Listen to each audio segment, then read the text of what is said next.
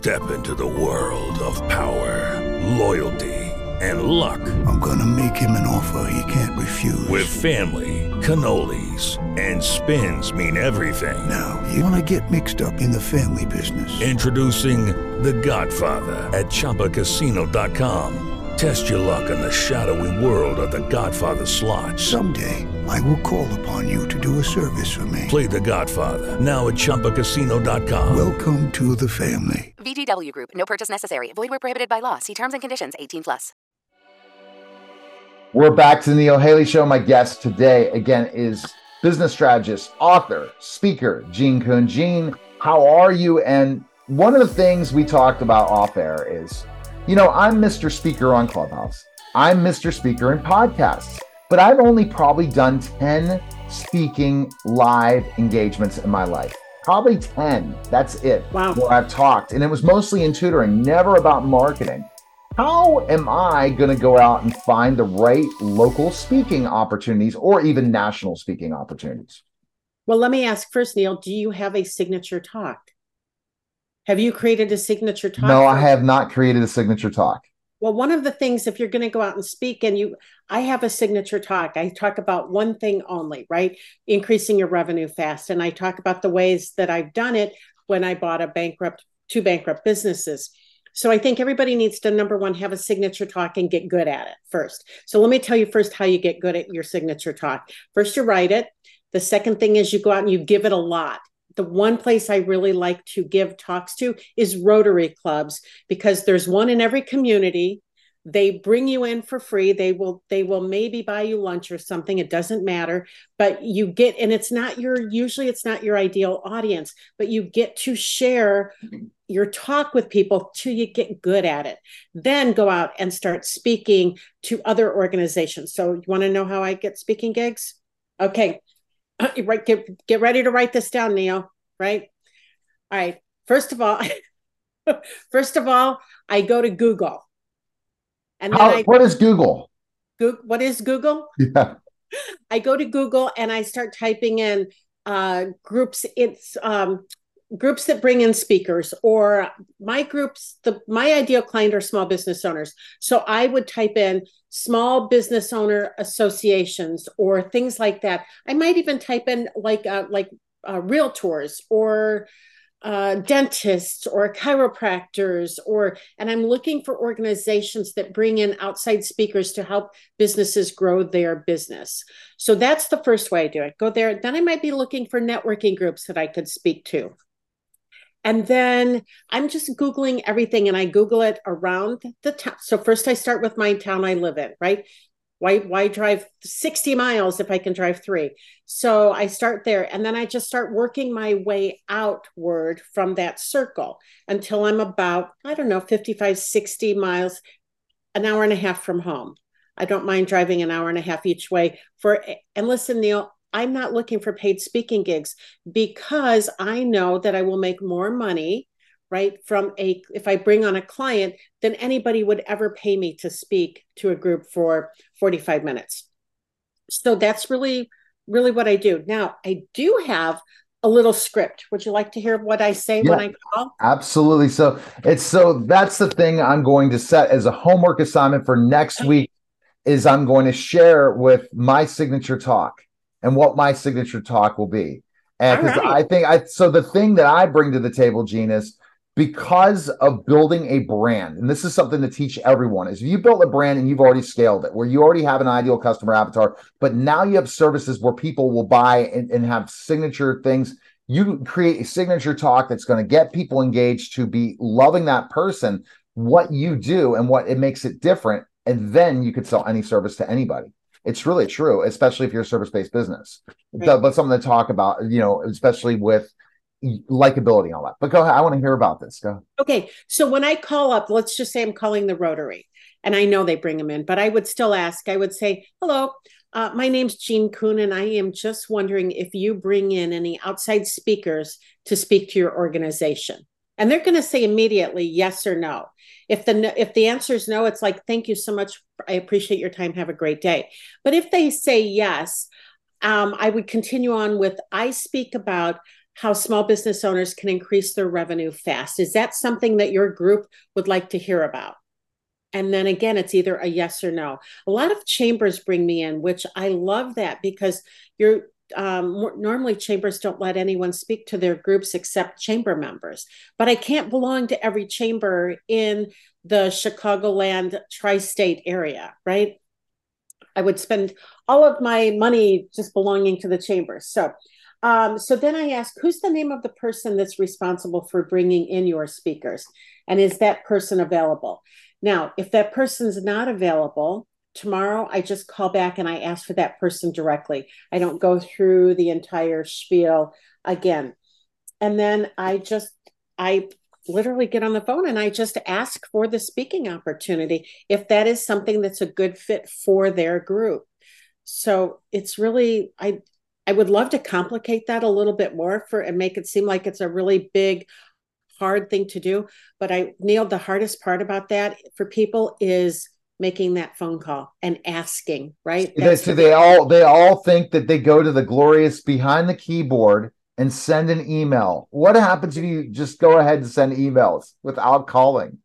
Uh, well, you know what? Actually, now I noticed the last time I went to Rotaries, it was all email. I had to send it out. So I typed up one email and it was copy and paste, send, copy and paste. You still had to call to get the email. That's still the hard. No, no, no, no. I didn't have to call. There was no phone number really to call anymore. So I just literally went on and I Googled uh, Rotary clubs in the state of Illinois. And I, it probably brought it brought up actually it brought up every single Rotary club club in the entire state. And then I started looking for the ones that were close to me and just reached out to them with a copy and pasted email. Now, it's not always like that and I know that I know Rotary are, is going to bring in speakers. They bring a speaker in for every meeting and they meet weekly. So that's a lot of speakers you need. But to get to the right ideal fit client, you really have to find a group that meets your specifications. So for me, that is small business owners who hang out together and they're networking for one reason only they need more business. So where do you find those small business owners that are networking find business? How do you find those? I literally go to Google and I'm like uh, small business owner groups, uh, small business networking groups in this city, right? So I'm googling for I'm googling for that. Once I find that, then I reach out to whoever is managing that. Um, you can do that. You can also go to Meetup and do the exact same thing. Now you have to. You can only contact them through Meetup. You will get answers back from some of them you want i probably get answers back that way maybe 25% of the time but usually i will hear from a, a, chamber i like to i like to reach out to chambers because when i mention that i have um, spoken to so many chambers they either come back with who have you spoke where have you spoken right which i've got a list of them and the other piece is is yes we of course our people would like to hear more about how to increase their revenue fast so i i get booked that way. Now, there's also another couple places, um, and I know there's one. They're they're they're around the area, but um, I mean around the United States, but I don't know exactly. I know they're in Phoenix, they're Milwaukee, and Chicago. They might be a couple other places. There is a place called freespeakers.org, right? So you can sign up for free speaking gig. I just had a gig like that actually last week, and it was to uh, senior service providers so I went out, I spoke to them for 20 minutes, made an offer, and walked away with uh, a few people coming to an event that I'm doing this coming Friday. So that's what I was looking for. So you're you always have to have a call to action, right? So and I always give them a little form to fill out when I'm speaking, right? Things I want to know about them. So these are just different just different techniques that I learned and and uh, implemented into my business to go out there and speak to more people you know and that's the huge thing is that you that what, what you do and it's like and how how you do it I, i'm just impressed by the fact that you just told me stuff that is so invaluable i just did the, the lazy search on google look at me mr digital marketing guy lazy because here's the thing oh my gosh i have to pick up the phone oh my gosh because like you know i can get on stage tomorrow but getting to that ideal customer and then figuring that out. So let's just talk about it. That's yeah. the other part that you teach. And we've talked about this totally on the show multiple times when you've been a guest. You have to find that ideal audience, small business owners. Boom, you found it. If you're a law, if you're a lawyer and you're working in the real estate industry, you want to speak to real estate people. Boom, what groups are out there in real estate? And are you interested in these other networking groups that are that might have small business owners, but it's more of a referral network? You know, like the ones that are kind of more organized. Do you ever speak at those too? You know what no, I'm talking about? The BNIs, like the world. Yeah. Yeah. BNI does not bring in outside speakers to speak to their people. I was part of BNI a long time ago when I had a brick and mortar, and they don't bring in outside speakers. So uh, well if i haven't if i have a contact within one i might ask for the opportunity and that's another thing too is who do you know that that corrals your people right and teaches them or talks to them or networks with them or who do you know because i have one woman that runs a networking group out of uh, connecticut that i'm on her i'm on her in her networking group twice a month i speak to her people every single time i, I go but listen that is a pay to play opportunity for me. So we have a deal that I come in and I will pay for the opportunity. And if I get any clients from her group, there's always a check that goes along with it, right? So there's there is an opportunity there where she can make some money by bringing me in. And I'll, it was about four years ago. She says, "Hey, I'd like you to come and speak to my group once every couple months. Um, would you would you be interested in doing that?" And I'm like, I have a better question. How can I be the only speaker that comes and speaks to your group regularly? So now we have we created that opportunity that I I kick her a little bit of cash for the opportunity. It's like a sponsorship every month, twice a month, right? right? I pay a little bit of money for the opportunity to speak to her people. And then, should any of them become clients, I pay her an affiliate uh, commission on that. See, that's that. See that, and that's really important. And then there's other groups that you pay to be in their networking groups, and that's another way to speak, just mm-hmm. to bring up those things. And I had a client tell me two of them to jump on that are huge because of the who you network with. And that's the other thing why you went to specific coaches for your opportunity to be into that network, especially when it was not virtual, it was in person. That you spend money to buy into networks like you know if it's your ideal like tony robbins different people and you know exactly those people are going to be at those networking groups it's game on right? Because exactly. then because the but that's not speaking. That's more the networking. Aid maybe we could talk networking next time because i think jean you're a great networker too right?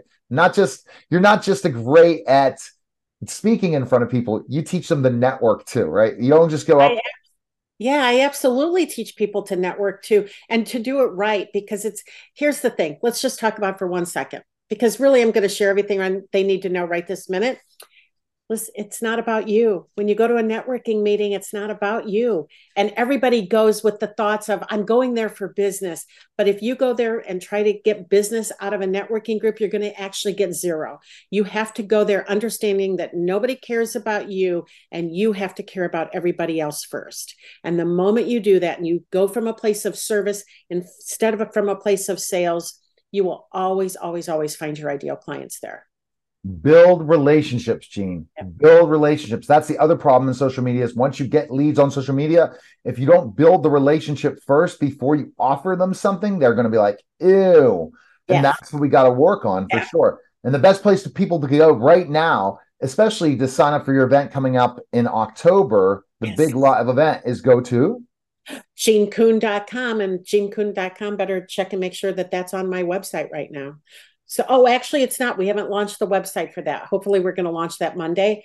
Um, so messenger. Make sure you subscribe to our email list. You're, that's that's the gold mine. You get such you every week with our emails. Appreciate it, Jean. Thanks again for stopping by. Thank you, Neil. All right, you're listening and watching the Neil Haley Show. We'll be back in just a moment. We're back to the Neil Haley Show, and I am excited to welcome the program again. The co-host of Seniors Helping Seniors author of the Hollow Man series, three books plus audiobook, and CEO of Seniors Publishing and Hollow Man Publishing. Paul Hollis. Paul, how are you? And we're going to talk about something that everyone likes to know about the behind the scenes of your writing your first book. I, we can't share it. The next book, we're going to start sharing it on social media, the behind the scenes, when you're on your drawing table and you're coming up with different ideas. And people drop a link in YouTube. If you're a fan of the Hollow Man series, what's your favorite thing and things like that. But let's talk about the behind the scenes.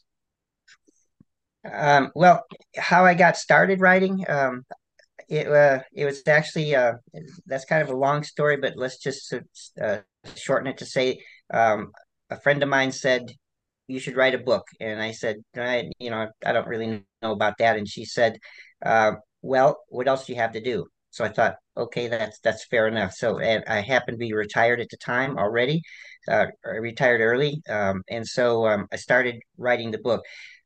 The, the behind the scenes, you know, you, I can tell you that that you have to write every day. You have to you have to to um, to, to edit yourself every day. You have to uh, uh, let people read it if you if you can stand that. Uh, a lot of people don't, you know. So I can so I can tell you all those kinds of things. But what it really comes down to is is um, is something that I heard when I was a kid. Um, Ben Franklin told me, actually not, uh, but he um, Ben Franklin said.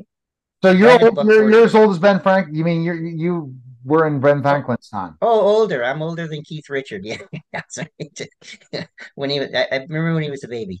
Uh, so, um, so the the so the key is so I so I started writing it and the and and what happens is that you you you sit you have to you have to to spend time every day whether pick out some time that that's convenient for you and write every day something if you can't write that day then read what you've written sort of thing so i was actually kind of lucky as far as the story goes if you can call that luck um, i had i have written this the this a story i've actually lived the, story that that is worth telling and I've, I, I told the story that's that is worth reading. So so I've kind of got lucky on both of those ways. But but what happens is that the story didn't have to actually come to me; it was already there. So I had to just put it down on paper, just sort of almost like a reporter would do after the fact, you know, kind of a thing. Any any story out there, a car crash or a fire,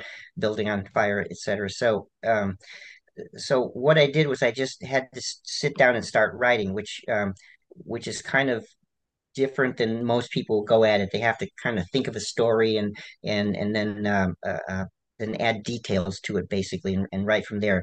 Two different kinds of writing that you can do. There's one that's a that's a, a, a a, a skill that that would say I'm a planner, which I can plan books all the time, uh, and you know so I know the characters before I start. I know the title. I know that I know what happens, etc. You know, because it's all outlined. And then there's the other part, which is called a, a pantser, which is you're you're writing by the seat of your pants. You let the characters go where the story wants to go, and that is that's kind of my style. Is is I write by the seat of my pants, although I'm usually not standing up when I'm writing. But um, so so what happens then is is that you that you you get you get to a certain point uh, of saying the characters the characters have built themselves through the story and you let them take the lead. So so that's what i do. I mean i i, I let the characters take the lead and take me where i want where where they want to go not where i want to go.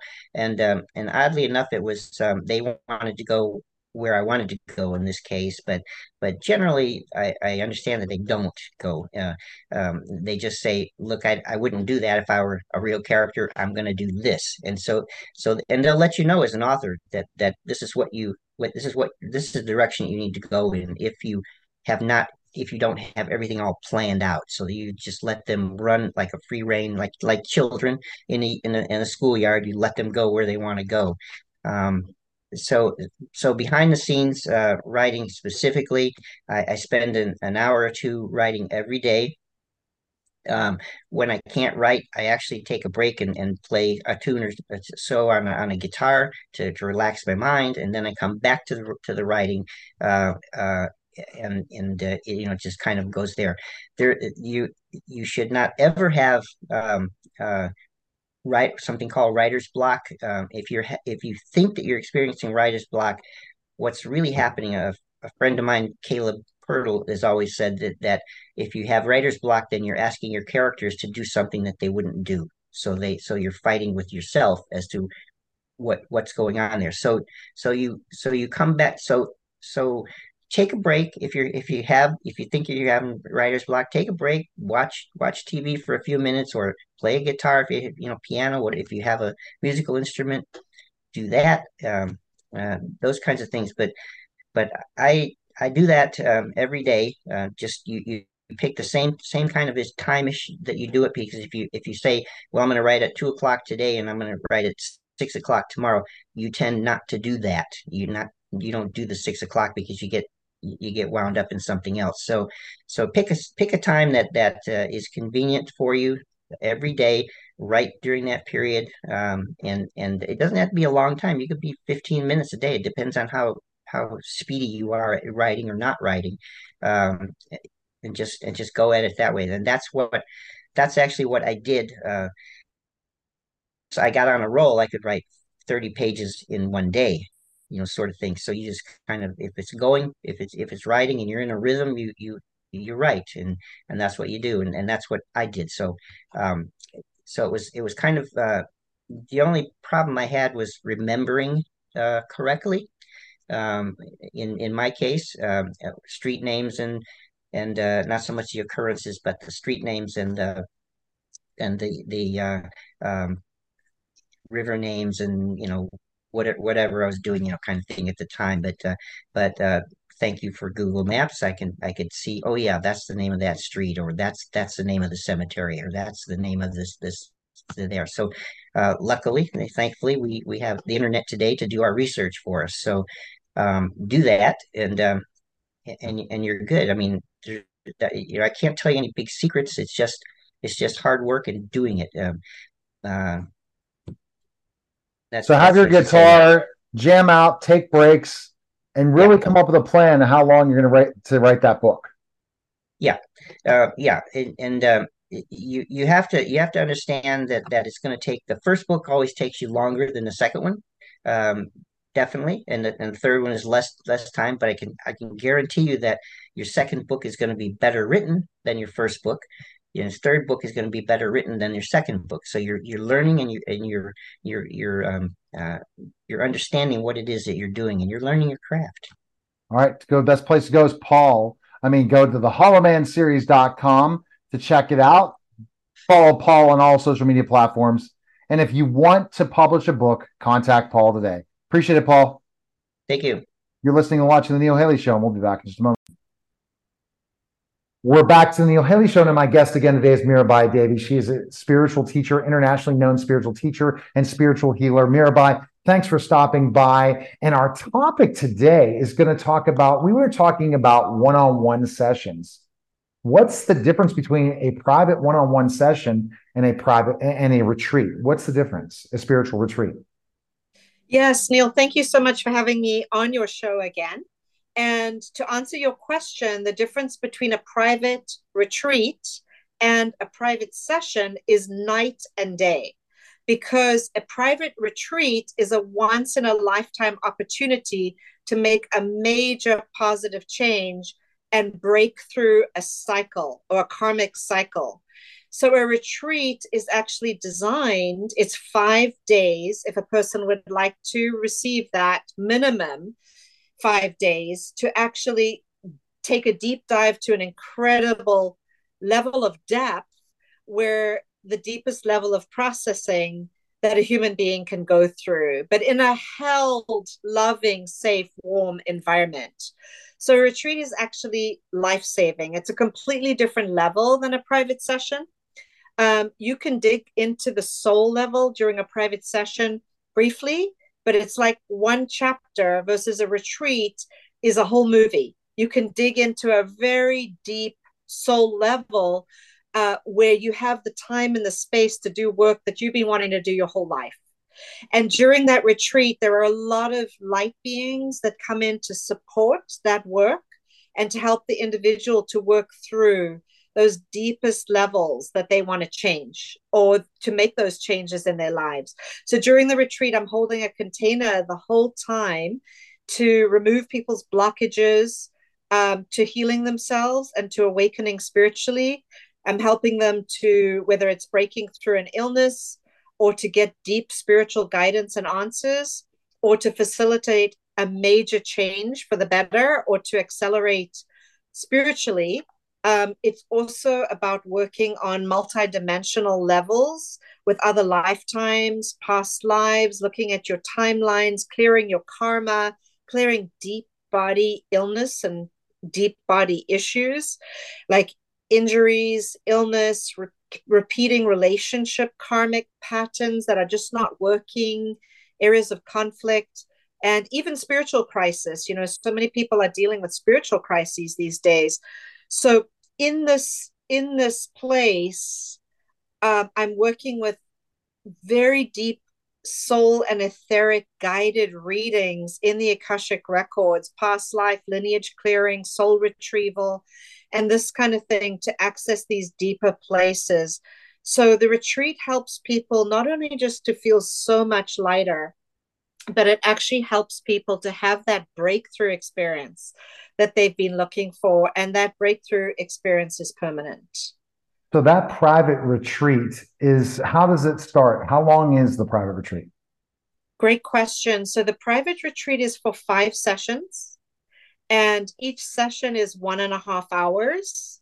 And those five days can happen as consecutively, or they can be spread out over two weeks, or they can be spread out over the course of a month if that person, if it's too intense and it needs integration time in between. And the session really is um, set up in a way where we map out in the first session what's needed for the entire retreat. And we're focusing on intuitive guidance. So it's different than a private session in the sense that there's the break, the long breaks between private sessions. Most people don't even realize that they can do this deeper level of work and healing on themselves and have this consecutive rhythm to do that in those five or 10 days, whatever they choose. So if a client wants longer, they can go longer. People, some people actually work with me on and off throughout an entire month if they're going through a major transition in their life. What's amazing about this is in one private session, you can't get enough. It's it gets to start. You understand things some, but they got you got to put the work in. It's like anything else. So by doing a private retreat, you really give them homework throughout that process to get to the goal once that private retreat is over. Isn't that correct? That's exactly right because we're doing so much deep digging. It's like surgery, right? It's a, it's an experience of like you're coming out of the hospital having had surgery, only it's on the inside because so much has been lifted out of you and adjusted and changed for the better that you need the homework, you need the practices, you need the support to integrate all the changes so that you don't go back to the old patterns or old programs or old life that you had before. I think it's fabulous stuff for sure. And it's something that you get blown away about having this experience. And we talked about how great one on one private sessions are, but private retreats, there's not many spiritual teachers doing this, spiritual healers, right? Again, we talked about this one on one sessions. Not many have the time or willing to do such great, deep work one on one with Mirabai Devi.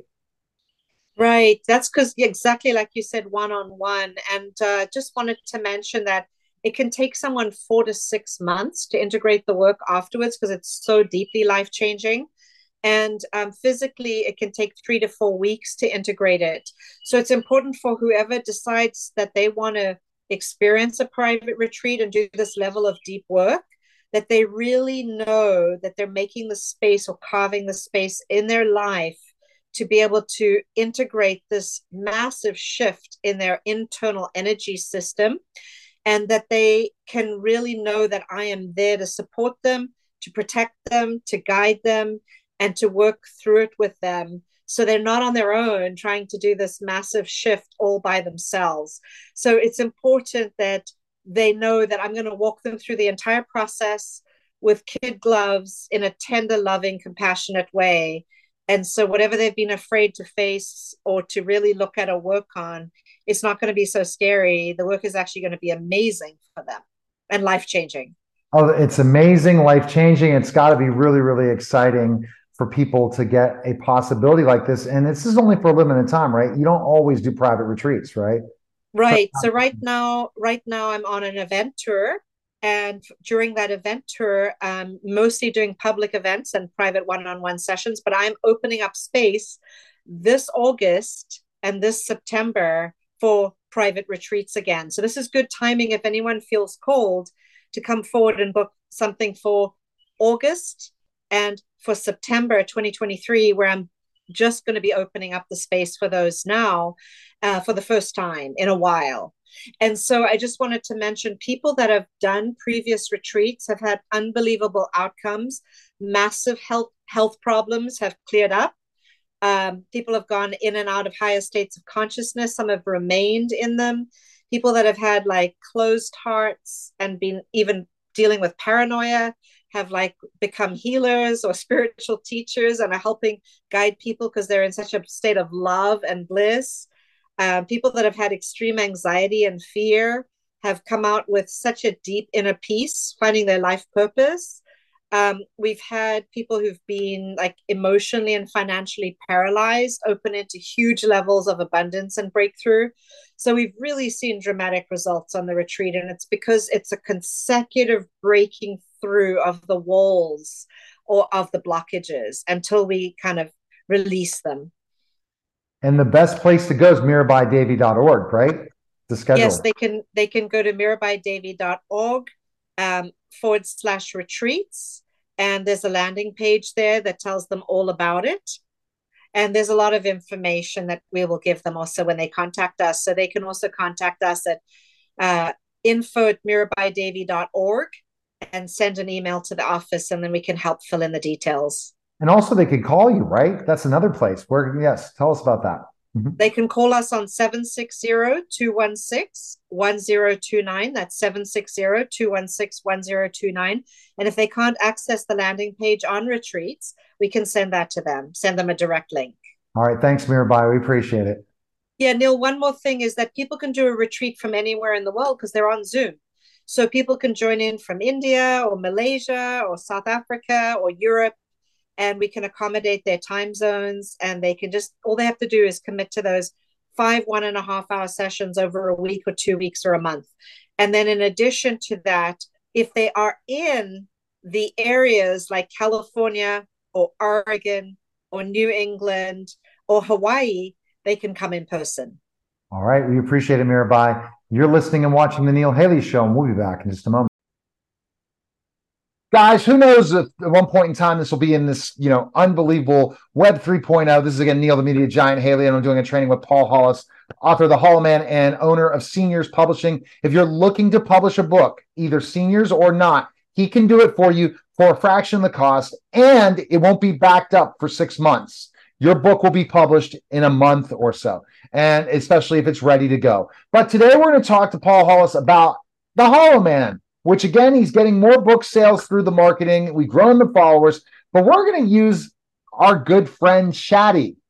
Chatty is going to help us with our next phase of the marketing process. Again, I'm Neil, the media giant Haley. I own a, a digital marketing agency, social media podcast agency, and I'm learning specifically things every day. And you can find me on, again, Seven Media Giant Avenue on Clubhouse Universe. You'll see me on some sort of stage. Don't worry, guys. I think things are getting calmer thanks to people like Gary Henderson. But let's go ahead and uh, share screen, and we're going to go in. And we always want to open the chat up with a particular topic. So the topic we're going to do now is we're going to open up the hollowmanseries.com website. And you know, for people that might just want to reach out to Paul and say, "Oh, I can do this for you, Paul, for the fraction of the cost." Paul is loyal, he is dependable, and he knows we're going we're going big places the media giant and i. So if everyone wants to hit him up maybe you could just apply to work for paul. That's what you should be doing if you're hitting him up uh, in dms so let's go to ChatGPT by first taking uh, the books. So the big thing that people make the mistake is that if you want to have success and i'm trying to see what this does. Okay here we go. And we're going to focus on just marketing the hollow man. If we want to have success marketing a product service, you've got to give input to ChatGPT. You can't just go ahead, okay, and not give input to ChatGPT because if you, input leads to output. So I'm going to just go ahead and say, can you create a series of videos and social long form social media content that will convert into sales for Paul's book. Paul, what do you see when I usually do this? It's shocking. I speak to it like it's a real human being, don't I? Yes, you do. Uh, and and that's what you should do because that's that's what it understands. It's built it's built to understand conversation. Just like threads, guys, but that's for another training another time. And I'm offering all these free, but they'll only probably be on YouTube for a limited time when somebody tells me to pull them and put it into a membership site. But not right now, it's not. So I'm going to go ahead and plug in what Paul Hollis's book is. And let's see what chat does.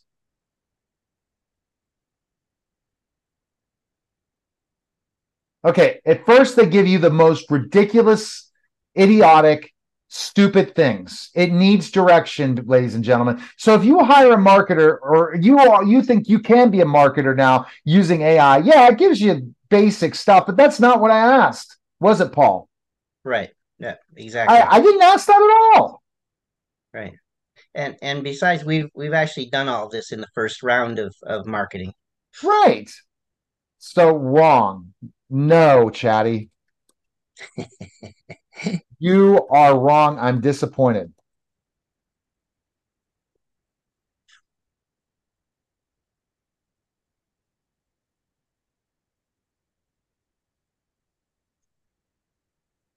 Okay. Why is it not going any further? Okay. All right. It's re- still it's not happy I was mad at him. So probably ChatGPT, OpenAI is mad I talked made the the, the uh, AI model mad at me. Look, we're stuck. So let's read some of these till it works again. What happened? I'll regenerate response. Let's see if finally OpenAI does it right. Okay. Look. Paul, okay, there he goes. Okay. All right. I have no idea why it's not working, but let's go to the question. I want five reels to create for the book and see how I'm going more specific. And and hopefully it scrolls up. Look, it didn't again. And I want five reels to create for the book and uh, a blog post.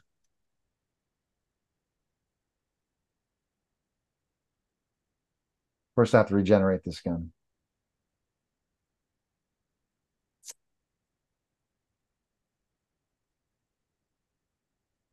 So when this happens, probably the best bet is to just take the content he's done so far, open up another page and do it again. So this is where people get discouraged, Paul, right? They weren't in the AI. AI wasn't doing anything. I was being funny and my funniness didn't work. So I will go back to chat again, open up another window and do it again. I'll first give the input into the thing.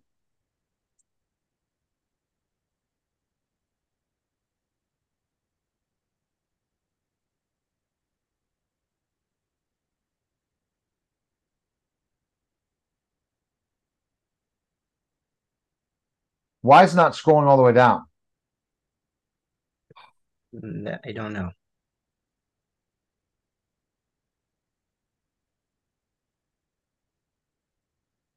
It probably doesn't want you to keep putting this stuff on Zoom and videos. You know that? It's probably set up like that, saying that he's recording while doing this. So I'm going to give another idea. I'm going to like regenerate one more time, one more shot.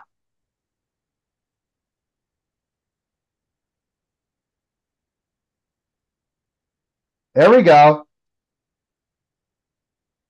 Build the website.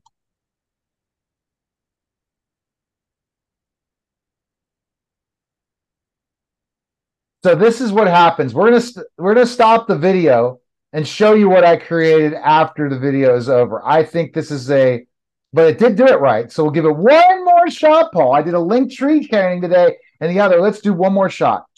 Can Okay. you create three reels and three shorts scripts?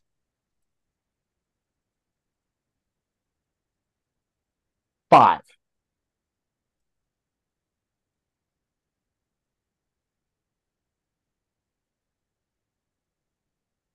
And long form social media posts that will sell his book.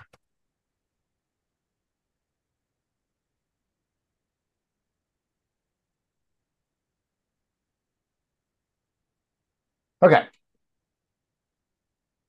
See, it really didn't like that I talked to him bad. Do you think I really upset him, Chatty? Well, that would that would go against um, what people have been have been saying about uh, Chat GTP.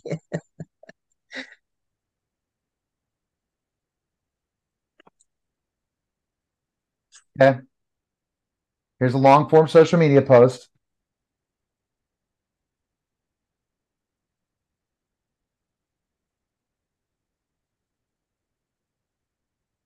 Okay. Can you think more out of the box? I'm not going to criticize. And then we're going to see what we have. I love you, Chatty.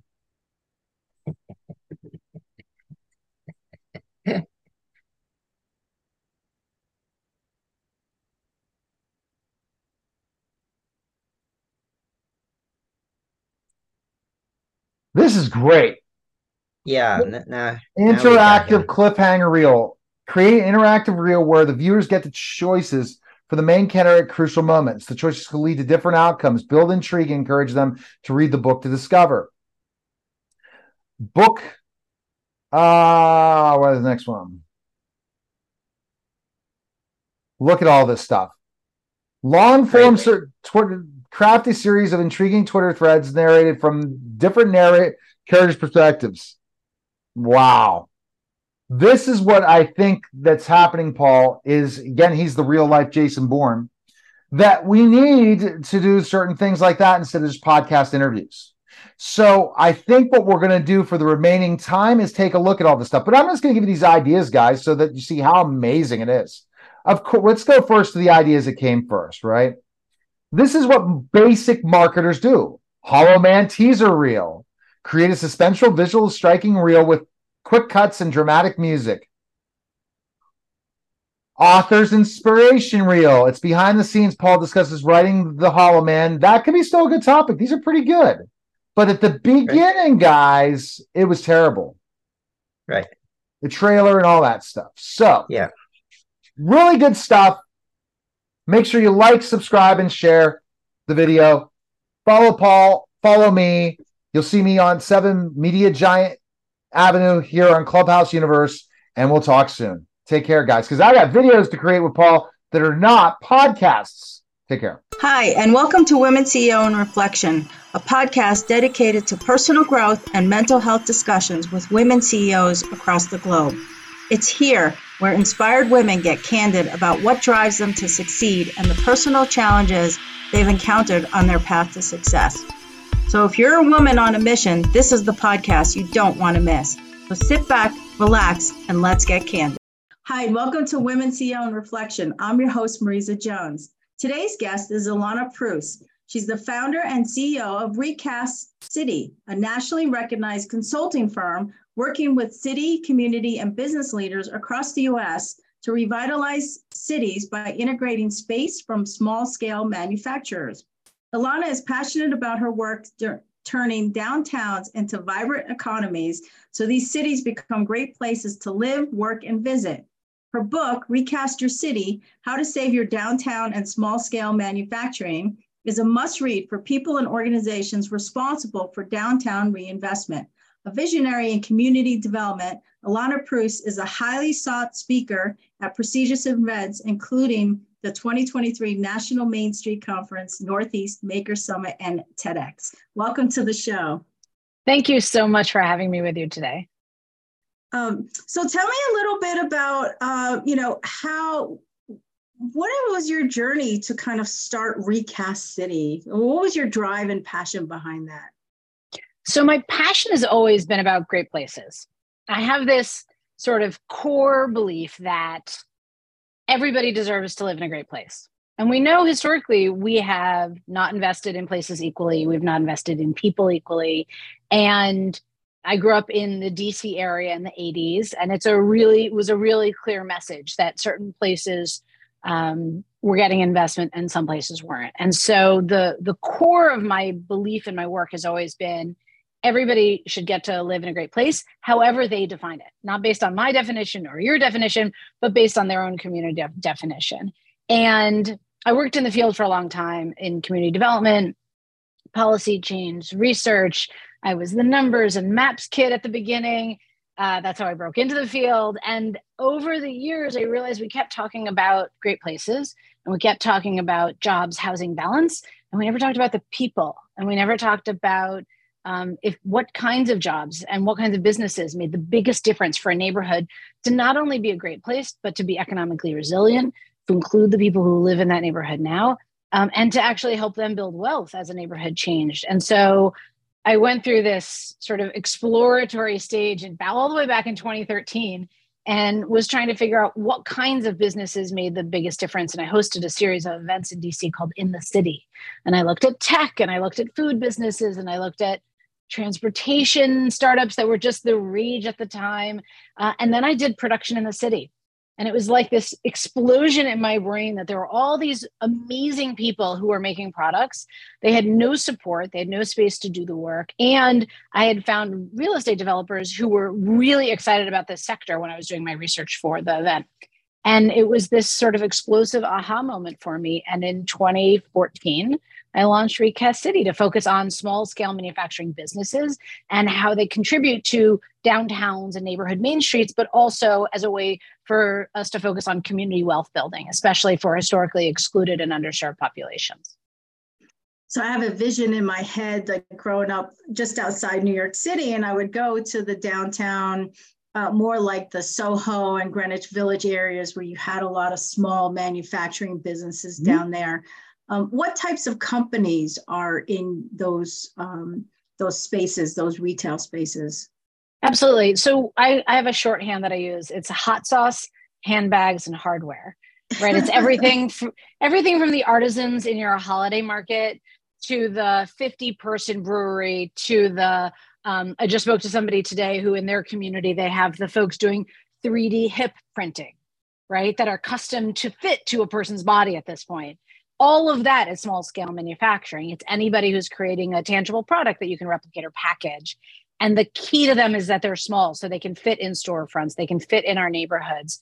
Um, they can they desperately want to be a part of our community, whether or not they're consumer facing or supply chain, you know, or wholesale fa- facing. And it's just a very different era or way to think about these businesses because over the last 40, 50 years, people have only thought about manufacturing oh you need 300000 square feet you need a million right. square feet. That's just not what's going on today. Yeah a lot, lot more smaller companies entrepreneur uh, but they're still building great products. Yes absolutely. And they're having incredible competitive edge because of fast ship time and custom work and quality of work and being able to have a personal relationship with the person making your product. So there's really exciting things going on in the field so, what is your ideal um, location as far as where they're at from a growth perspective that you kind of step in and take them to the next level? So, we work with the community leaders to make sure that the environment around these entrepreneurs is, in fact, as supportive as it can be. So that the community knows their business owners. We actually help them find the small scale manufacturers because most places have never paid attention to this business sector. Um, but then we look at things like real estate spaces, business development support, financing, PR and marketing, um, and what specifically within those very big buckets do these businesses really need in their community? And is it different depending on you know race ethnicity age immigrant status, all these other factors that we often don't look at when we're looking at business development support, but are so essential to how people trust a system around them, engage with people around them, um, and who benefits from the investments. Because and you you you started talking about a little bit when when I first think of and a lot of people when you first think about like um, you know rebuilding cities or re, re uh, reinvesting in your in your downtown areas the first thing people start thinking about is gentrification right? And that has some good things to it and that has a lot of bad things to it. So how do you how do you um, how do you maybe communicate that to the communities that that's you know the benefits of what they're doing and it's not what the stigma behind gentrification is? Well i think it depends on who's benefiting from the investment right? I mean, the problem with the problem that, with gentrification is the displacement that often comes with it. Right. So we've seen a lot of commercial displacement in a lot of communities, let alone residential uh, housing displacement. And so I've actually started working with an amazing set of communities um, that are saying, well, how do we get investment without displacement? How do we how do we get investment that benefits the people who are here now? In housing, in business development, in commercial space? And I think that's the essential question to ask. Mm, over the last many decades, we've always said just investment, throw investment in, throw whatever kind of development, put it in there, right? Because it's going to benefit somebody. And the reality is, is exactly what you described. It displaces a lot of people. And there are just some amazing people in the field I've met really over the last few years in particular who understand the finance and they understand the real estate and they're from the community and they work with the community and they're really working from an advocacy and organizing standpoint but also from a real estate and finance perspective all at once. I mean it's sort of amazing sets of skills in these people i've met to make sure that the investment that's coming in is benefiting the people who are there now. The simplest way that i think about it is who gets the storefronts right? It's a question we've never really asked but it is the the culture of the community is in its storefronts. Right. And so if we're not thinking about that super proactively, then we're just setting up for a success that only benefits some people and probably not the people who live there now. Yeah, I, I have a vision of, you know, uh, when I travel overseas or anywhere, I love to go to the local communities. I love to go to the local restaurants. I hate the tourist traps, you know, like yeah you know all the you know like if you go to like the bahamas there's there's the ports right that's not the right. reality of how those people live you know and so so you're kind of integrating with them and that's changed probably quite a bit since the pandemic right because the dynamics of you know there's a lot more empty spaces that need to be filled uh, a lot of businesses shut down and now but the, the new ones are starting to kind of reignite um, but but there's still a lot of people who are out of work, right? So you you're probably having to do a lot of balancing with that. During the pandemic, it was we were running a we were running a whole bunch of projects at the beginning of the pandemic that all shut down. When everything came back a few months later, one of the things that we found in our projects was that some people had lost their job, but some people had finally said enough is enough right and this is what we saw in the great resignation articles is that people had been putting up with job conditions, how they were treated in the office, all of these different things. And they sort of said, like, why am I doing this? Which I find, I hope somebody writes an amazing, many amazing theses about this in their like psychology PhD at some point. But I met all of these people who had a, sort of what we call a side hustle, right? They made a thing for their friends all the time. And during this time that we were all stuck at home, they really invested in their skills and their marketing and their positioning and we saw just a ton of businesses take off. And it was inspiring. I mean, really, like the most amazing conversations with people who, you know, had all these different businesses that they were launching at the same time, that they were marketing. Um, people wanted to really change their personal lifestyle, the quality of their life. Um, they wanted to be able to spend more time with family and not commute. And they found ways of doing that by working with in small scale manufacturing. Um, you know, and the question we always pose to folks now when we work with community leaders, economic development teams, um, chambers of commerce, uh, Main Street organizations is have you found the home based businesses? Because these are your future storefront users. Because there's right. so many people who are making products at home and are will be ready with the right kind of support. so people started investing in themselves and believing yes. in themselves that they can do it that they didn't need what you were talking about those giant $300000 warehouses to do the manufacturing they started to believe that they can do it you know on a smaller scale and you help them do that right and we we work with communities that are providing the support. We're more or less saying hey like let's let's scratch the surface where you're where you don't even know that this economic engine is operating. Let's open up the box right and expose to you this amazing magic that's going on in your community. Yes and i you know i become the local cheerleader for this whenever I, i'm with one of these communities but one of the things we encourage our, our community leaders to do is go visit these producers in their production space if they lease a space and see what they're making. And when community leaders come back from doing those interviews, their eyes are just sort of wide open how exciting it is for everybody, right? This is it's sort of this universal experience. You see people making something and it's magic. And so, you know, part of my goal is to get everybody excited about the, the potential of this business sector, but then to really think about who's getting the opportunity, where is it happening, what are we doing with our storefronts, and the nitty gritty of action, right? What what actions do we need to take as a community to really make a difference for people? Wow, it's really exciting. I love that. So so let me ask you. So you're coming up. It sounds like ten years for your business. Almost. How has it? How has running this company changed you? Oh, completely. I'm pretty sure I'm a totally different person. Um, I'll give you an example because I don't really know how to answer that question when I first started my business, people said, Oh, you have to send out emails. And I would sit down and I would write an email and I would just be panicked. The vulnerability that I would feel writing something and maybe a thousand people that I had, you know, collected from all my different emails professionally that I threw into an email list when I started.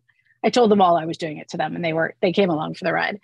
And the vulnerability I felt writing anything to these people, oh my God, what are they going to think? What am I going to say? Am I doing it right? Am I doing it wrong?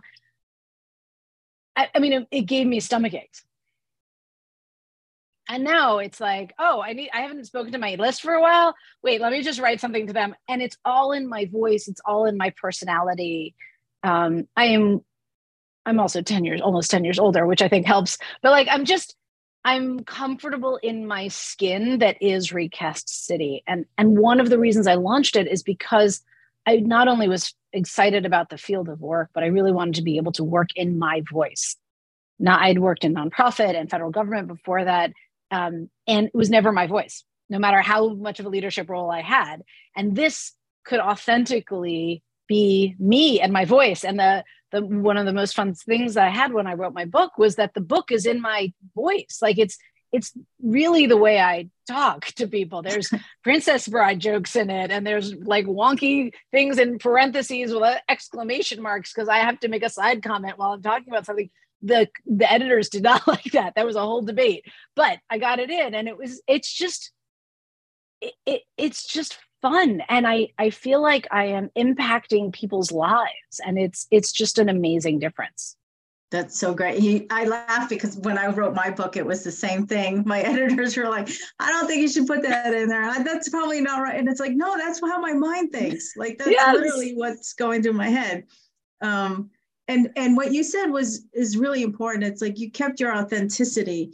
Um, one of the things, you know, I spending 30 years in tech, right? I'm always driving projects for someone else, right? Right. And I could be creative from an architect's perspective, but only so much because I have guidelines. Um, doing my coaching business and, and my book and the podcast, I get to be authentic and I get to be myself. And it's really important when people do that because they're creative. Eh, um, you know their creativity comes out and it, and it makes us unique. And so for you know for, for anyone who's out there if you're following a script to be successful make sure you make it your own right? Like the, it took me a really long time to get there though. I mean i even just in my own business i think it took me the first three years of being in business to feel comfortable and finding that route because i think as much as I've always been, I, you know, I was the chief of staff of a nonprofit of 40 people. The people on my staff knew my authentic self, right? But I don't think I had ever before that done something that public that was so authentically me. And now when I give talks,